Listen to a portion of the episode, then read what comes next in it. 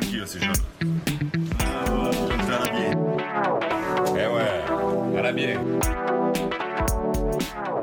Je suis Missia, ça s'écrit M-I-T-I-A. J'adore lire tous les panneaux dans les expos. Je porte souvent plus de trois couleurs à la fois. Et je suis accro aux bijoux, mais je ne me soigne pas. Moi c'est Pauline, vous ne me voyez pas mais je suis bien plus grande que vous tous. J'apprécie la couleur orange, ce qui est rare, et j'adore faire des squats et boire des spritz, mais pas en même temps. Nous sommes deux journalistes avec un petit accent du Sud. Ensemble, nous avons créé le podcast À la bien pour parler des choses belles et bien faites dans les domaines de la mode et de la beauté. Chaque épisode donne la parole à celles et ceux qui agissent, peut-être pas parfaitement bien, mais qui le font au moins. Pour ce nouvel épisode, nous tendons le micro à Salwa Petersen, une Tchadienne au parcours hors du commun. Passée par L'Oréal mais aussi la Banque mondiale, elle s'est donnée pour mission, avec sa marque de beauté engagée, de populariser un secret capillaire millénaire, la graine de Tchébé. Des plaines du Tchad à la salle de bain de Meghan Markle, Salwa montre la voie. Bonjour Salwa. Bonjour. Puisqu'on n'a pas beaucoup voyagé ces derniers temps, euh, on propose de fermer les yeux et que tu nous racontes comment c'est le Tchad. Alors le Tchad, pour moi, c'est c'est évidemment c'est la terre de, mes- de mon enfance. Donc mes deux parents sont tchadiens, donc pour moi, quand je ferme les yeux, ce sont les vastes plaines. Et aussi, c'est la chaleur en fait de la terre ancestrale, puisque le Tchad est aussi le berceau de l'humanité. Et donc c'est ça que je retrouve, et euh, c'est très très différent de- du, du centre de Paris en plein hiver, quoi. Donc voilà. Bon, tu nous as emportés. Alors, quel est ton premier souvenir de beauté euh, là-bas? Mon tout premier souvenir de beauté, c'est, ce sont les fumigations euh, que les femmes font chaque matin. En fait, elles font un petit trou dans la terre et elles mettent un petit tabouret en bois. Et en fait, elles s'assoient avec une grande couverture euh, qui est faite à la main. Et en fait, c'est, elles font le corps comme ça. Et ça, ça sert à quoi? Ça sert en fait à nettoyer, à désodoriser, à détoxifier le corps. Parce qu'il faut savoir aussi que dans le désert, on n'a pas forcément tout le temps de l'eau non plus. Et en fait, c'est génial. Et ça fait une très très belle peau. Donc ça, c'est vraiment le premier souvenir.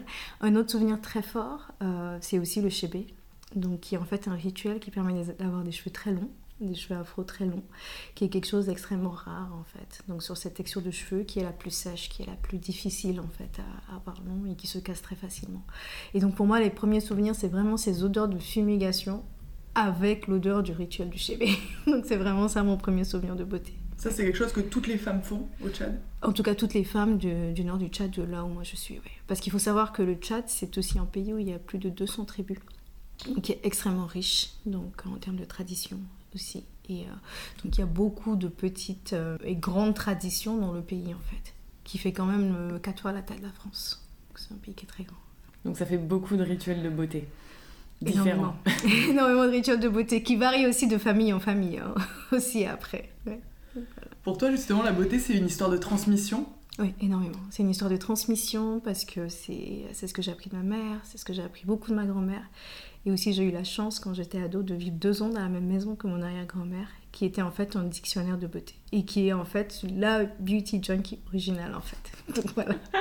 Et qui a vécu Parce 100 que tu as trouvé des choses, c'est ça? Énormément. Euh, j'avais un carnet où j'ai noté beaucoup, beaucoup de choses. Et euh, c'est un carnet auquel je me réfère encore pour, euh, pour créer en fait mes produits de beauté.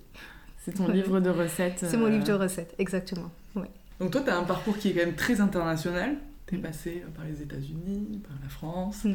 Euh, comment ta vision de la beauté, elle a évolué au travers de, de ces voyages? Oui, bah, donc moi je, disais justement donc, que moi je viens du Tchad, donc mes deux parents sont tchadiens, mais moi j'ai grandi un peu partout. Donc en Arabie Saoudite, en Suisse, au Bénin, et en fait je passais mes étés au Tchad et j'y ai vécu quand j'étais ado. Donc toute ma vie en fait j'ai toujours eu ces deux extrêmes. Par exemple les fumigations c'est très bien quand tu es dans le Sahel ou au Sahara dans du Tchad, mais comment est-ce que tu le fais en Suisse? Moi j'ai un épisode qui est très très drôle euh, parce que ma mère elle faisait ses fumigations, elle s'en foutait, hein. que ce soit en Suisse, à Paris, à New York, elle fait ses fumigations. Donc pas tous les jours du coup, enfin une à deux fois euh, par mois. Et donc du coup il y avait la fumée qui sortait les voisins ont appelé les pompiers. Moi j'ai dû ouvrir la porte et expliquer qu'il n'y avait pas le feu. donc voilà. donc pour moi ça a toujours été un peu ces, ces deux extrêmes et puis c'était aussi au moment où on voyait toutes les pubs, euh, c'était avant internet. Ça ne nous rajeunit pas hein, mais voilà donc on voyait les pubs à la télé euh, et puis il y avait aussi le supermarché au coin où il y avait toutes les, toutes les marques qu'on avait envie de se mettre. euh. Donc moi j'ai toujours eu ces deux extrêmes. Et, euh, et, je me suis toujours demandé comment est-ce que je concilie ces deux mondes en fait. Donc, parce que moi je, suis très tchadienne, je suis très fière d'être tchadienne, mais en même temps j'ai aussi été française par exemple, donc euh, je me sens très à la maison à Paris, je, me sens bien quand je suis ici, je, me sens chez moi. Et pareil, je me sens aussi chez moi à New York, euh, j'adore Tokyo, la Nouvelle-Zélande, c'est là où j'ai envie de prendre ma retraite. Donc je veux dire en fait, c'est comment est-ce que je concilie tout ça et donc euh, en remettant en fait le Tchad au centre. Parce que le Tchad euh, c'est le berceau de l'humanité comme je le disais mais c'est aussi très probablement le berceau de, la beauté en fait et du soin du cheveu. Parce que les rituels sont millénaires. On les retrouve sur des peintures rupestres qui ont 7000 ans. Et en fait ils sont, ils sont restés très proches de ce qu'on voyait déjà en fait donc, euh... Donc t'as jamais trouvé un équivalent, on va dire, de ces, de ces rituels-là dans le... Non, jamais. Et j'ai quand même pas mal regardé. Hein. J'ai regardé un peu l'Égypte ancienne. Euh, je m'y suis beaucoup intéressée parce que mon père a grandi au Caire, en fait. Donc, même si lui aussi, ses deux parents sont tchadiens, donc mon père a grandi au Caire. Et moi, j'ai vécu aussi 4 ans.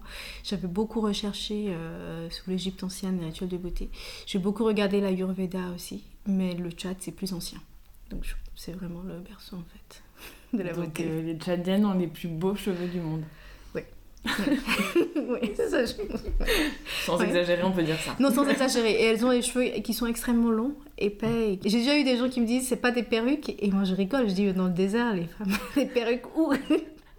Qu'est-ce qui oppose fondamentalement la beauté occidentale de la beauté euh, africaine et, et tchadienne? Est-ce qu'elles sont opposées en fait, ces deux façons de concevoir la beauté?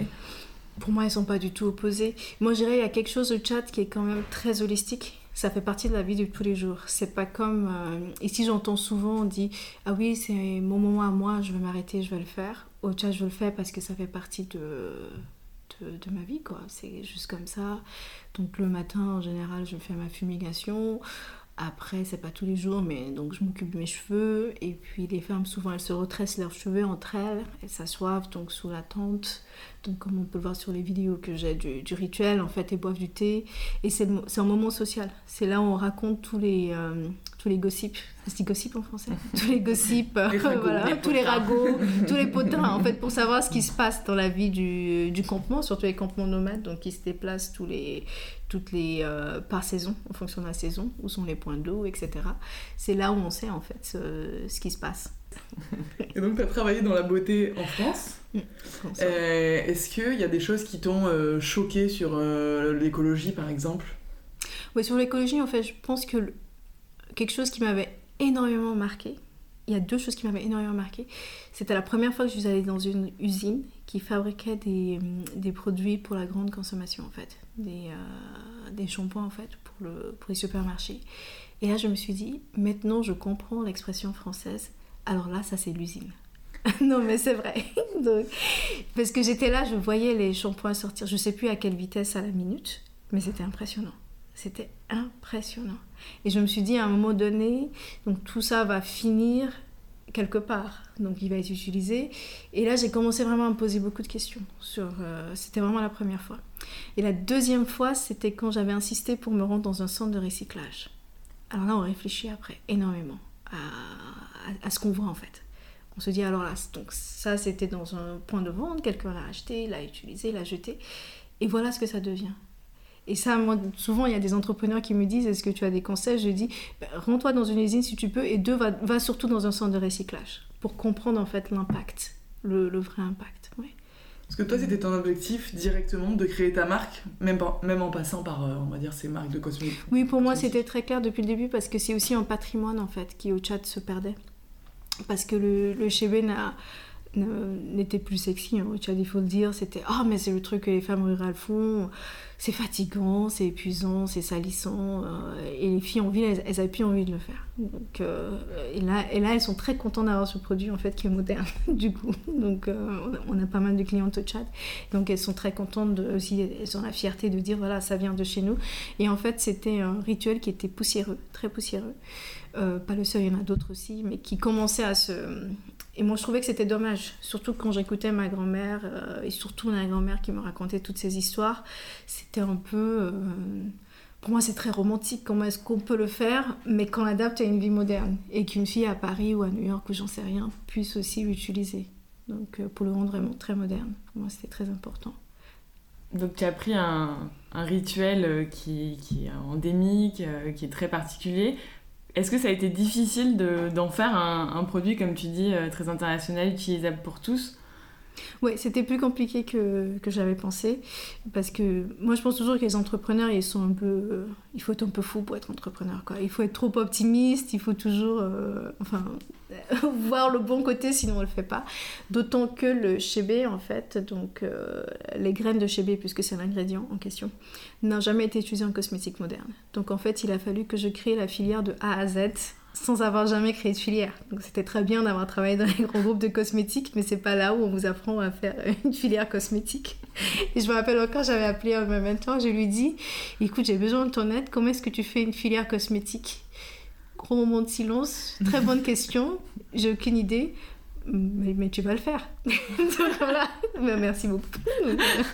Très bon conseil. La difficulté, c'est parce que c'est un produit naturel Non, en fait, euh, ce qu'il faut savoir, c'est que quand on, euh, pour la faire très simple, hein, quand on crée un produit cosmétique euh, en Europe, heureusement d'ailleurs, il y a la régulation. Donc ça fait partie du code de santé publique.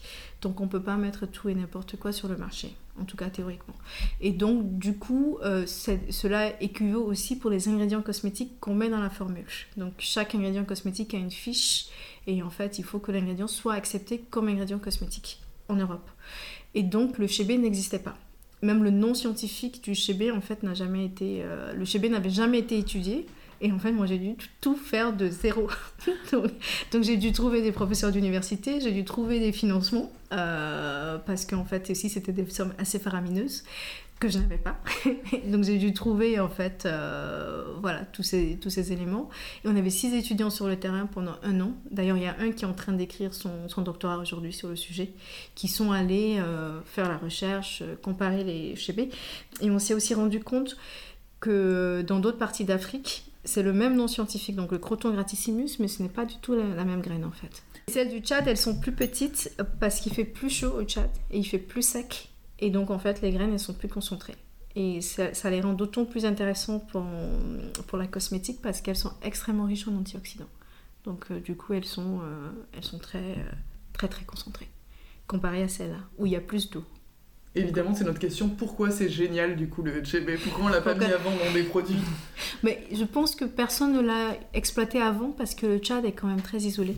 C'est un pays qui, qui n'est pas connu forcément. Et donc, moi, j'expliquais que je venais du nord du Tchad et ce sont des. Euh, donc, nous ne sommes pas particulièrement ouverts au reste du monde, si tu veux. Donc, euh, et ce n'est pas quelque chose que les femmes auraient spontanément partagé. Et les gens ne savent pas. Donc, du coup, à chaque fois que je mets des, des photos du Tchad avec des femmes avec leurs cheveux longs, les gens, en fait, ils sont très étonnés. Parce qu'ils disent, mais est-ce que ça existe? Et même des gens que je connais de la cosmétique me disent mais comment ça se fait qu'on n'en a jamais entendu parler? Même au laboratoire. Donc quand je, une des choses que j'avais faites, donc on parlait tout à l'heure de l'ingrédient, je suis allée chercher une personne qui partait à la retraite, qui faisait des extraits de plantes depuis les années 70, au moment où les gens mettaient du placenta sur le visage. Quoi. Donc, voilà. Et à l'époque où c'était pas du tout sexy, personne ne s'intéressait à ces extraits. Et même lui, il m'a dit mais comment ça se fait que je n'ai jamais entendu parler de cette plante? Donc il m'a posé la question. Donc comment ça se fait? Et euh, c'est quelqu'un qui a fait énormément de travail, de la bibliographie. Et c'est lui qui m'a énormément aidé justement à construire la filière, comment la faire. Euh, parce que par exemple, on a le protocole de Nagoya qui permet donc la protection de l'environnement au Tchad. Donc même si demain une autre personne va mettre en place une filière, on est sûr que l'environnement est respecté, que les gens sont bien payés. Donc voilà, donc c'est vraiment construire aussi quelque chose pour le futur. C'est quoi les propriétés Les propriétés donc, euh, antioxydants sur les cheveux anti-casse euh, réparation euh, parce que le chébé n'est pas vraiment pour la pousse du cheveu. Donc c'est vraiment pour renforcer le cheveu. En fait c'est comme une espèce de colle. Donc c'est bien pour les cheveux de Pauline et pour les miens aussi. Excellent ouais, ouais. tu as un peu des, des boucles oui, c'est génial parce que ça dessine les boucles ça les fait euh, rebondir et, et, tout douce. Ouais. et sur les cheveux lisses aussi ça fonctionne très bien.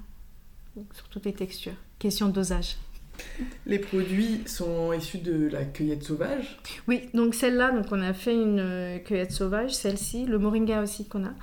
Euh, et là, on est en train de planter le, le on, on, le fait déjà depuis quelques, quelques deux ans, trois ans maintenant. Et donc, on est aussi en train de voir quand on la plante. Et tous les jours, on en apprend un peu plus. Parce qu'en fonction de la quantité d'eau, par exemple, qu'on met, on n'a pas les mêmes propriétés de la graine.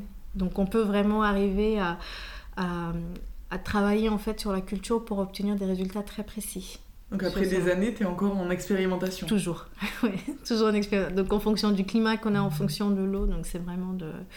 Il faut aussi savoir qu'il faut faire euh, attention quand on, quand on a un ingrédient qui vient de, de graines comme celle-là, parce qu'il y a beaucoup de graines qui se sont perdues. On a perdu des centaines et des centaines de plantes euh, au cours des, du dernier siècle, et c'est aussi une catastrophe éc- écologique que beaucoup de gens ne se rendent pas compte en fait, parce qu'on parle beaucoup de l'extinction des animaux. Mais il y a aussi une véritable extension de, de la flore et c'est une catastrophe en fait. Et donc du coup, une des choses qu'on a fait, c'est aussi de préserver des, des graines en fait, un peu comme pour le futur. Par des intérêts et par des règlements climatiques, euh, le tchébé, autant c'était en train de disparaître en fait. Non, il n'était pas en train de disparaître. Mais donc du coup, aujourd'hui, on s'assure qu'il ne disparaîtra pas. C'est ça. Donc ça va beaucoup plus loin que des cosmétiques en fait, ce qu'on est en train de faire. C'est comment est-ce qu'on préserve aussi le- les écosystèmes. Toi, de manière pratique, ça se passe comment? T'as des gens qui sont là-bas et qui travaillent pour ta marque. Ouais. Euh, toi, tu y vas très régulièrement. Comment tu Bah, J'y vais beaucoup moins souvent que je que j'aurais aimé avec la pandémie, mais du coup il y a des, des- des personnes sur place qui récoltent d'une façon qui respecte énormément la plante, puisque comme je disais on avait travaillé avec les profs d'université et puis aussi des botanistes qui nous avaient expliqué les meilleures périodes pour le faire. On avait fait des, centaines et des centaines de pages de bibliographie pour bien comprendre la plante. On l'a observée, donc on continue à l'observer. Ça va faire 5 ans là qu'on l'observe, donc on commence à avoir du recul. Oui, donc il y a des personnes sur place, donc ce sont des femmes qui vont récolter donc sur les cueillettes sauvages et euh, aussi il y a une partie qui sont sur des terrains en fait qui appartient à, à ma famille. Donc euh, et moi j'ai payé trois fois le salaire local. Et une fois qu'on les récolte, il y a beaucoup de, débris dedans, des petites tiges, parfois des cailloux, et il faut les nettoyer. Et on perd 60% du volume quand on passe de là à là. Et en fait, c'est fait à la main. Les femmes, elles le font avec, euh, de façon traditionnelle. Et ça aussi, pour moi, c'était important de laisser ce savoir-faire traditionnel. Que les femmes, elles le fassent, que ça crée des emplois et qu'on ne perd pas ce savoir-faire. Parce qu'aujourd'hui, il y a des machines très sophistiquées, que ce soit en France ou en Allemagne, qui vous passent de là à là en deux temps, trois mouvements. On parlait de la beauté au début de manière globale. Mm. T'as pas envie de faire autre chose que des produits capillaires? Si, bien sûr. Donc, euh, oui, il y, a, il y a beaucoup, beaucoup de choses à faire. Oui. Donc, moi, j'ai très envie de faire du skincare, par exemple. Moi, je trouve en plus le skincare, c'est tellement holistique parce que même le cheveu, en fait. Donc, le, le cuir chevelu, c'est du, skincare aussi. Ouais. Donc, ouais. Donc, j'ai envie de faire du skincare, j'ai envie de faire des parfums. On vient de sortir une bougie aussi, qui, en fait, elle, elle est inspirée directement par les encens du Tchad. Donc à chaque fois que tu as un projet de produit, tu retournes dans le livre de recettes de ta grand-mère. Oui, donc je regarde les livres de recettes de ma grand-mère. Mais aussi, il y a beaucoup de choses qui sont, qui sont orales, du coup, qui sont restées. Et juste que j'ai observé, que j'ai regardé. Parce que par exemple, ma mère, quand j'étais petite, elle faisait ses propres encens elle-même, ses propres parfums elle-même. Donc il y a tout ça qui est resté. Donc, euh, et moi, j'aidais, donc j'ai aussi un savoir-faire que j'ai appris. Et à chaque fois, la question, c'est comment le moderniser tout en ayant ce point de vue écologique. Et euh, puis aussi fair trade. euh, bio quand on peut. Donc. Et puis aussi, quelque chose d'autre important que je voudrais quand même mentionner, c'est le naturel, c'est très bien aussi, mais parfois le synthétique peut être mieux que le naturel. Parce que en fait, si, on, si tout le monde commence par exemple à faire des choses naturelles, c'est très bien, mais après on a des ressources qui sont limitées aussi. Et parfois, c'est beaucoup mieux d'utiliser des ingrédients cosmétiques qui sont synthétiques et qui souvent en fait seraient devenus des déchets sinon. Donc ça, ça moi je trouve ça très intéressant. Et, euh, et plus on regarde, plus on se rend compte que que ce n'est pas aussi simple que ça, que c'est pas blanc et noir, c'est il y a 200 shades de, de gris quoi. voilà. On peut pas mettre que des produits naturels, que des plantes dans notre salle de bain, quoi. Non, parce que je pense que ce n'est que ce n'est pas ce n'est pas du tout sustainable. On ne peut pas en fait, parce qu'on est aujourd'hui 6-7 milliards. Et déjà il y a beaucoup de gens qui n'ont pas à manger. Et je pense que la priorité c'est de manger avant de, de penser à des produits de beauté. Donc c'est vraiment de trouver l'équilibre. Et comme je disais tout à l'heure, il y a beaucoup de plantes qui disparaissent. Et euh, c'est aussi des questions que moi je me pose parfois. Donc euh, comment trouver cet équilibre? En 2021, le Tchad est encore euh, parmi les pays les plus pauvres de la planète. Est-ce qu'une marque de beauté comme la tienne a un, un vrai rôle à jouer pour le développement de ce pays? Ouais, pour moi, c'est ce que moi j'ai toujours euh, voulu faire en fait. Donc, moi, mon background, moi je suis juriste. Donc, j'ai travaillé en cabinet d'avocat et j'ai aussi travaillé pour la Banque mondiale à Washington où je faisais tous les, les accords pour faire des prêts, pour faire des dons. euh, pour le, des crédits en fait, pour les, les États, beaucoup en Afrique francophone. Donc, puisque j'étais francophone, j'ai beaucoup travaillé. Je passais jusqu'à 120 jours de voyage dans toute l'Afrique. Plus je voyageais, plus je me disais, mais c'est pas possible. C'est pas en faisant des dons, des crédits ou des gros projets de route qu'on va résoudre euh, les, euh, les, problèmes de pauvreté. C'est plus euh, créer des emplois et encourager en fait les jeunes à déjà aller à l'école parce qu'il y a quand même des taux de, de, scolarité qui sont très bas dans certaines régions du Tchad. Et aussi à l'époque, j'avais lu un rapport de la Banque mondiale qui m'avait énormément touchée. Quand deux ou trois générations de filles vont à l'école, on peut sortir un pays de la pauvreté. On reverse aussi 2% de nos ventes à African Parks et on a un projet très spécifique euh, où vont ces dons, dans le nord du Tchad, donc dans l'Enedi, où se trouvent les fameuses peintures rupestres avec les rituels, où on a fait une enquête juste avant le Covid, en mars 2020, et sur les 142 petites filles et femmes qu'on a interviewées, il n'y a pas une seule qui a jamais mis les pieds à l'école. Dès le premier produit vendu, on a commencé à, reverser l'argent. Et ça fait beaucoup d'argent en fait au Tchad. Et donc du coup, on a des femmes qui sont alphabétisées aujourd'hui. Et donc elles sont sensibilisées à l'importance de mettre leurs filles à l'école. Et donc l'idée, c'est de créer ce cercle vertueux. Donc euh, ça, c'était la réponse longue. La réponse courte, oui. donc une entreprise comme la mienne a vraiment un rôle à jouer. Donc en plus des dons aussi, donc sur les matières premières, comme je disais. Donc je paie trois fois à ces femmes euh, pour la récolte. Et l'idée, c'est de pouvoir continuer à créer des, des, emplois. Moi, mon plus gros rêve, ça serait d'avoir des produits qui sont 100% made in Chad. Mais aujourd'hui, on n'a pas l'infrastructure. C'est pour ça voilà. que tu fabriques en France? Oui, c'est pour ça qu'ils sont fabriqués en France. Mais aussi en France, il faut voir aussi une expertise en cosmétique qui est inégalée, en fait, qu'on qu retrouve nulle part ailleurs. Est-ce qu'il y a des marques euh, africaines ou euh, françaises qui t'ont euh, marqué justement parce qu'elles font déjà tout bien ou elles faisaient déjà tout bien avant toi? J'avais beaucoup regardé, mais j'en ai pas vu une que je trouvais qui faisait tout bien. Par contre, je dirais qu'il y a beaucoup de marques et de plus en plus qui font des choses très très bien. Et moi, je trouve ça génial, je trouve ça très inspirant. Euh, qu'il y ait d'autres aussi qui commencent en fait à, à, faire les choses bien. Et puis là, en fait, aujourd'hui, je pense qu'on n'a pas vraiment le choix. Même pour les consommateurs, ils s'attendent en fait à ce qu'on fasse euh, ces efforts. On peut pas venir aujourd'hui et, et, dire voilà, moi je vous fais de la vaseline euh, et puis c'est bien pour votre peau. Donc Salut. Pense, voilà, ça ne passerait pas le consommateur. Il... Donc qu'est-ce que tu mets euh, du coup sur ta peau qui ne sont pas tes produits? Et qui ne sont pas mes produits. Qu'est-ce que je mets sur mes peaux qui ne sont pas mes produits? Euh, Je mets beaucoup de choses. Il y a une que j'aime beaucoup, c'est Dr Hauschka, qui est cette marque euh, allemande. Donc, On va les voir ouais. bientôt. Ah, c'est vrai. un signe. non, ils sont super. Ils ont surtout cette crème de jour à la rose qui est extraordinaire. Donc qui est très très très bien. Ouais. Dr Hauschka. Donc c'est un signe. Et Veleda aussi, qui va dans le même sens, euh, qui est très très bien. Ce sont des produits auxquels je retourne toujours depuis des années. En Afrique, euh, enfin au Tchad précisément, il y a euh, une, c est, c est, cette conscience du consommateur euh, où malheureusement c'est un pays qui est euh, pas assez développé pour que ce soit euh, la priorité.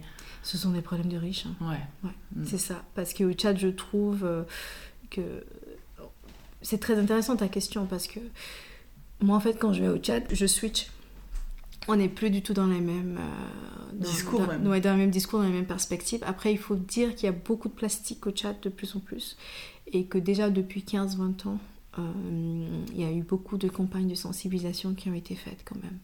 Mais c'est vrai qu'on n'est pas du tout ces, ces, deux dimensions différentes complètement. Et euh, c'est pour ça tout à l'heure quand je, c'est pour ça par exemple la naturalité. Autant moi je trouve que c'est génial dans les cosmétiques, autant il faut le mettre en perspective. C'est ce que je disais tout à l'heure. Ou l'eau aussi, il faut le mettre en perspective. Parce qu'ici, on a de l'eau, on a l'impression que c'est une source qui est infinie, mais en fait, c'est un élément extrêmement précieux. Donc, en fait, il y a. C'est toujours essayer de trouver cet équilibre-là. Et pourtant, c'est peut-être pays, ces pays-là qui pâtissent le plus euh, oui, qui pâtissent le du plus, réchauffement climatique. Qui euh... pâtissent le plus. Par exemple, le lac Tchad, je me rappelle, quand moi j'étais enfant, euh, j'ai une tante qui, habitait pas loin du lac Tchad. Et aujourd'hui, d'ailleurs, pour le Chébé, on est en train de faire des tests au bord du lac Tchad. On était tout près. On sortait, on était dans l'eau. Et là, il faut marcher 10 minutes. Le lac, en fait, il s'est rétréci. C'est un truc de dingue. Et, ça, c'est une conséquence directe du réchauffement climatique. Et au niveau euh, des vêtements, de ta façon de t'habiller, euh, de ton rapport euh, aux traditions et à la modernité, c'est pareil Tu concilies les deux. Oui, je concilie les deux parce que je porte souvent un voile comme on le fait au Tchad. Donc, euh, et elle fait vraiment partie de, mon identité. aussi. Et euh, après, les vêtements, moi, je trouve qu'ils sont très bien quand ils sont simples. Donc, euh, moi, ma, ma garde-robe, à part mes, mes étoiles, elle est très, très, très boring. hein. C'est des, c'est des jeans bleu marine, des pulls noirs, des chemises blanches. Globalement, c'est ça, parce que je trouve aussi qu'on peut très facilement mixer et matcher les, les éléments. Ouais. Et donc, j'ai pas beaucoup de vêtements, mais je les porte tous, pratiquement. Et tu Ouais. t'intéresses Ça, à c'est des très écolo. Oui, c'est très, c'est très écolo. Et tu t'intéresses à, ce qui se fait en termes d'éco-responsabilité euh, au niveau de la mode? Oui, je m'y intéresse beaucoup. Pour moi, c'est très important aussi d'acheter des marques qui, qui sont éco-responsables. Et puis, ça fait déjà très tôt, je m'étais plus intéressée à la quantité, enfin à la qualité plutôt que la quantité. Donc, euh, c'est vrai que des fois, c'est très tentant. On voit les, euh, les marques, euh, pour ne pas les nommer, Zara, H&M, qui sont, euh, voilà, ça donne envie, c'est joli, mais euh, après, quel est l'impact derrière aussi? Et par exemple, c'est pour ça que moi, je, je n'ai pas voulu créer une marque masse. Ce n'est pas pour être snob ou voilà ou pas démocratique, mais parce que je pense aussi que les cosmétiques c'est nice to have quoi. Donc c'est pas la peine d'aller et puis de voilà d'en mettre. Je crois qu'il y en a assez déjà et que chacun peut trouver son bonheur. Donc oui, donc pour revenir aux vêtements, ouais. Donc je fais très attention. Et aussi par exemple, j'ai une petite fille qui a 3 ans. J'achète beaucoup de seconde main aussi. Surtout pour les enfants, ils les mettent quelques mois, ça sert à rien d'aller euh, voilà, même pour les voilà, pour la chaise, euh, la haute chaise haute, etc. aussi, donc de seconde main quand je peux. Tu sais que quand on tape ton nom sur Google, tu Mhm. ressors comme une influenceuse mode tchadienne. Oui, je sais, je sais parce qu'il y a beaucoup, ouais, qui, C'est génial, donc il y a quand même un peu cet aspect ouais, aussi. cet aspect, euh, ouais, mode, ouais, qui, euh, Il y, a- il y a des marques euh, de mode au Tchad qui sont intéressantes. non, non, non, il n'y en a pas, non. Il n'y a pas de scène euh, Il n'y a mode. pas de scène mode. Il y avait un créateur tchadien qui était très bien, mais qui est décédé il y a deux ans. ouais. Mais qui lui faisait en fait pour valoriser en fait. Parce que par exemple, il y a quelque chose de très intéressant. Le Tchad est euh, un des plus grands producteurs de coton. Mais peu de gens le savent. D'ailleurs, nous, on a fait une pochette, euh, donc un coffret de Noël qui vient dans une pochette en coton bio. Donc, un clin d'œil à cette tradition-là. Et donc lui avait vraiment travaillé sur revaloriser ce coton-là en formant aussi les femmes tisserantes, enfin qui étaient déjà là, mais pour pas qu'elles perdent ce savoir-faire. Mais malheureusement, depuis qu'il est parti, personne n'a vraiment pris la relève. Ouais. Et en fait, il y y a beaucoup de très très jolis vêtements, enfin traditionnels, etc. au Tchad. Après, moi, j'ai choisi la bataille de la cosmétique, donc j'espère qu'il y aura quelqu'un qui fera la mode. donc voilà. On fait toujours un questionnaire final qui est un peu des réponses au tac au tac. Mhm. Euh, on a fait ce questionnaire aujourd'hui autour euh, de la thématique des cheveux. Alors, qu'est-ce qui te donne des cheveux blancs? Euh, les écosystèmes qui se perdent. Quelle problématique écolo tu essaies toujours de démêler? Le packaging. Sur quel sujet tu tournes en boucle Euh, comment est-ce qu'on peut créer une entreprise qui est capitaliste? Moi, je suis là pour faire du profit, hein, on va pas se voiler la face. Mais en même temps, comment est-ce qu'on peut faire quelque chose qui est plus grand que ça? Donc, euh, ouais, ça c'est le sujet qui me, qui voilà, te hante qui me hante, qui me hante depuis très longtemps. Ouais. Qu'est-ce que tu aimes le plus dans tes racines? Ce que j'aime le plus dans mes racines, je pense, c'est ce côté. euh, Au Tchad, il y a ce côté très holistique en fait. On sépare pas ce qu'on mange de, de la cosmétique, de, c'est un tout. Qui je trouve euh, en Occident, en tout cas en France, en Allemagne ou aux US, sont des pays où j'ai vécu, qu'il est un peu moins, moins présent. C'est trop séparé. Qu'est-ce qui te défrise? Le greenwashing, le cleanwashing. Non mais voilà. Si on recommence, on va faire un autre podcast. La prochaine fois. Exactement. On revient pour l'édition 2. Voilà. Merci beaucoup Salwa. Merci à vous. À Merci. très bientôt. À Ouais. bientôt. Merci à Salwa et à sa graine de star. Mais aussi merci à Alexandre Vrac pour le générique, Kim Roselier pour la couverture, Caroline Deville au graphisme et Logitech pour le matériel. Bisous